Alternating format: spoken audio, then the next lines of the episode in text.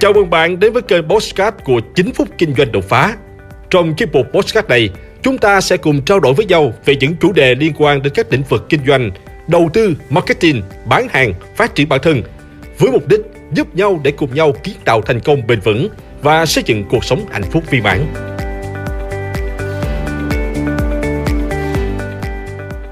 Xin chào các bạn. Hầu hết chúng ta ai cũng có một món nợ nào đó, chỉ là nợ nhiều hay ít, nợ chủ động hay là nợ bị động mà thôi. Và tùy vào tính chất của món nợ thì tâm thái và cách xử lý của mỗi người cũng hoàn toàn khác nhau.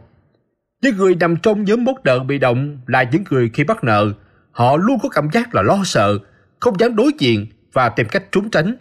Một phần nhỏ trong đó thì mặc dù chấp nhận cày cuốc trả nợ, nhưng do chưa tìm được phương pháp tốt nên nợ trả bãi không hết, sinh ra tâm lý là chán nản bi quan. Số còn lại thì mặc dù bước đầu gặp khó khăn, nợ đừng rất nhiều nhưng vì có phương pháp quản lý tài chính tốt nên những khoản nợ của họ nhanh chóng được xử lý ổn thỏa. Họ thuộc nhóm nợ chủ động. Với những người nợ bị động, họ thường có tâm lý là sợ hãi và không dám đối diện với các khoản nợ. Họ sợ các con số nên không dám thống kê. Tìm cách quên các khoản nợ để giảm bớt áp lực tâm lý, không lên kế hoạch trả nợ, tiếp tục vay nợ để mua sắm tiêu sản, dự thối chi tiêu hoang phí, không có kế hoạch, có tâm lý quán trách số phận, không nỗ lực làm việc để trả nợ, tâm lý trúng số, mong chờ và vận may vì họ thường nằm trong nhóm người thích cá độ, bài bạc, đề đốm. Chính vì tâm lý đó, nên mặc dù họ biết họ còn nợ rất nhiều tiền, nhưng không biết chính xác là con số bao nhiêu. Họ chỉ dám ắn chừng một cách mơ hồ. Họ cũng không biết được khoản nợ nào là nợ lãi cao, khoản nào là cần đáo hạn phải trả. Chỉ khi bị đòi nợ thì họ mới lo đi vay khoản này khoản kia để bù đắp vào. Mặc dù vẫn phải thường xuyên trả nợ nhưng số nợ không những không giảm đi mà còn tăng lên. Lý do là khoản vay này đập vào khoản kia, đa số những khoản vay là những khoản vay có lãi, nên các khoản lãi vẫn không cần tăng lên hàng tháng. Đó là lý do khiến bạn trả nữa, trả mãi mà không bao giờ hết nợ. Đối với giúp người nợ chủ động, thường thì họ mắc nợ là do làm ăn kinh doanh bị thua lỗ, nợ do vay vốn đầu tư kinh doanh hoặc là mở rộng kinh doanh. Họ biết chính xác số nợ mình phải trả, vì vậy họ có kế hoạch rất chi tiết và khoa học để xử lý những khoản này. Vì vậy, mặc dù mắc nợ, thậm chí nợ rất nhiều, nhưng tư tưởng của họ rất thoải mái. Họ tập trung vào làm việc đầu tư, kiếm tiền để xử lý dần các khoản nợ. Cách thức của họ như sau. Đầu tiên, tổng kết các khoản nợ. Họ liệt kê tất cả các khoản nợ hiện tại mà họ đang mắc phải. Khi biết chính xác các khoản nợ, họ sẽ biết mình phải làm thế nào để trả được món nợ này. Thời gian trả nợ mất bao lâu, hàng tháng họ phải trả bao nhiêu tiền. Câu hỏi này sẽ giúp họ nhận ra tình hình tài chính và thu nhập hiện tại của họ có đáp ứng đủ nhu cầu trả nợ không. Từ đó họ sẽ biết mình phải làm cách gì để tăng thu nhập của mình như thế nào. Thứ hai, xác định lãi suất của các khoản nợ. Sai lầm lớn nhất mà rất nhiều người gặp phải khiến họ không thể trả hết nợ là do họ không chú ý đến các khoản lãi. Hay nói chính xác là họ không đánh giá đúng mức độ nguy hiểm mà các khoản lãi đem lại, dẫn đến việc tốc độ tăng của tiền lãi nhanh hơn tốc độ kiếm tiền và vì thế nợ sẽ càng ngày càng tăng.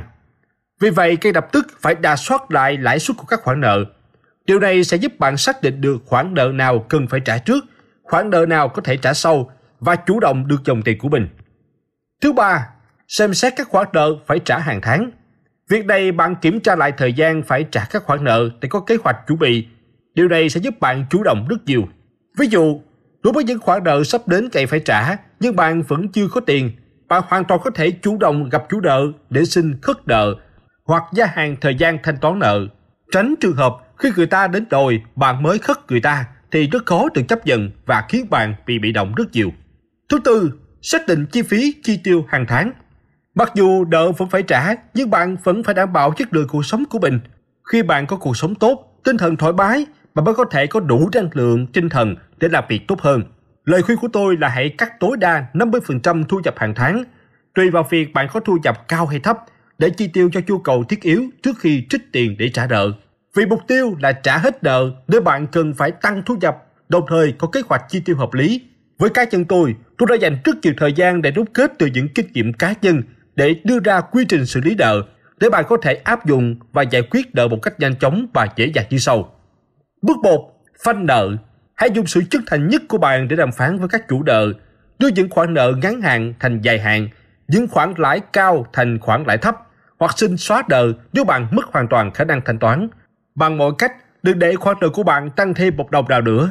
Bên cạnh đó, hãy tự ý thức bằng cách kiểm soát tốt các khoản chi tiêu, kiềm chế ham muốn mua sắm và sở hữu của bản thân để không bị mất kiểm soát gây ra những khoản nợ mới không đáng có. Bước thứ hai, sắp xếp nợ theo lãi suất. Bạn có hai phương án. Phương án A, ưu tiên các khoản có lãi cao, thường là những khoản vay lớn nhiều tiền. Phương án B, ưu tiên chi trả các khoản lãi suất thấp trước, thường là những khoản vay nhỏ ít tiền hơn. Lựa chọn nằm ở bạn, tùy vào tình hình tài chính trong ngắn hạn hay dài hạn để bạn linh hoạt lựa chọn. Tuy nhiên, bạn cần lưu ý, nếu ưu tiên thanh toán các khoản lãi cao trước thì bạn sẽ hạn chế được việc tăng nợ do lãi. Nhưng cần tính toán tích khoản tiền bạn dùng để sinh hoạt hàng ngày, tiền đầu tư làm ăn. Trong trường hợp bạn có cơ hội làm ăn có khả năng sinh lời tốt, hãy lựa chọn phương án B, ưu tiên trả các khoản lãi suất thấp trước để lấy tiền đầu tư. Bước 3. Giảm lãi suất. Hãy chuyển các khoản vay có lãi suất cao sang các khoản vay có lãi suất thấp. Ví dụ, bạn vay khoản A với lãi suất là 10%, nhưng nếu có một khoản B nào đó bạn có thể vay với lãi suất chỉ 5%, thì hãy vay khoản B để trả hết cho khoản A. và sẽ giảm được tiền lãi hàng tháng đi một nửa. Ngoài ra, bạn có thể tìm hiểu về chuyển các khoản nợ tín dụng có lãi cao sang các khoản vay ngân hàng có lãi suất thấp hơn. Bước 4. Lập kế hoạch chi tiêu. Mục tiêu quan trọng nhất trong thời điểm này là tăng thu giảm chi. Vì vậy, hãy lập kế hoạch chi tiêu chi tiết về những khoản cần thiết mà phải chi hàng tháng. Việc này sẽ giúp bạn loại bỏ được khá nhiều những khoản chi không cần thiết, giúp bạn tiết kiệm được một khoản để trả nợ. Bước 5. Lên kế hoạch trả nợ. Lên kế hoạch chi tiết về thời gian chi trả các khoản nợ. Bạn hãy liệt kê các khoản nợ và mốc thời gian dự kiến bạn sẽ trả khoản đó là thời gian nào. Việc làm này sẽ giúp bạn chủ động trong việc kiểm soát dòng tiền của mình một cách hợp lý, cũng như tăng sự tập trung của bạn. Bạn cần lưu ý hãy trả dứt điểm khoản nợ này rồi mới chuyển sang khoản nợ khác, trả đơn lượt cho đến khi hoàn thành. Bước 6. Tư thưởng cho bản thân. Đừng bao giờ đẩy mình vào tình huống là phải còng mình lên để trả nợ. Điều này sẽ khiến bạn luôn cảm thấy áp lực và stress, rất không tốt cho cuộc sống và công việc của bạn. Vì vậy, sau một thời gian nỗ lực làm việc để kiếm tiền trả nợ và các khoản nợ cũng đã được thanh toán tương đối, hãy tìm cơ hội để tự thưởng cho bản thân. Một món quà gì đó nho nhỏ xinh xắn, một bữa ăn hay một thứ gì đó tùy vào khả năng của bạn sẽ giúp bạn lấy lại tinh thần, năng lượng, tập trung tinh thần tốt cho chặng đường dài phía trước. Bước 7. Tổng kết lại các khoản nợ. Sau khi trả nợ, bạn hãy thống kê lại danh sách các khoản nợ đã trả và các khoản chưa trả. Điều này sẽ giúp bạn thấy được nỗ lực của mình là thành quả, giúp bạn có thêm động lực để giải quyết nợ dứt điểm. Đó là 7 bước giúp bạn thoát nợ một cách nhanh chóng. Hãy áp dụng 100% cách này vào cuộc sống của bạn. Tôi cam đoan bạn sẽ nhanh chóng thoát khỏi nợ nần. Cuối cùng, chìa khóa để bạn tự chủ tài chính luôn luôn là kiến thức.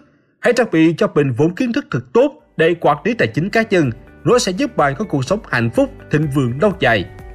Hãy like và chia sẻ podcast này để nó có thể tiếp cận và giúp ích cho nhiều người hơn nữa. Đồng thời, nhấn vào nút theo dõi kênh podcast của tôi để nghe thêm nhiều nội dung hấp dẫn khác. Cảm ơn bạn đã dành thời gian lắng nghe. Chúc bạn thành công và hẹn gặp lại bạn trong những chủ đề tiếp theo.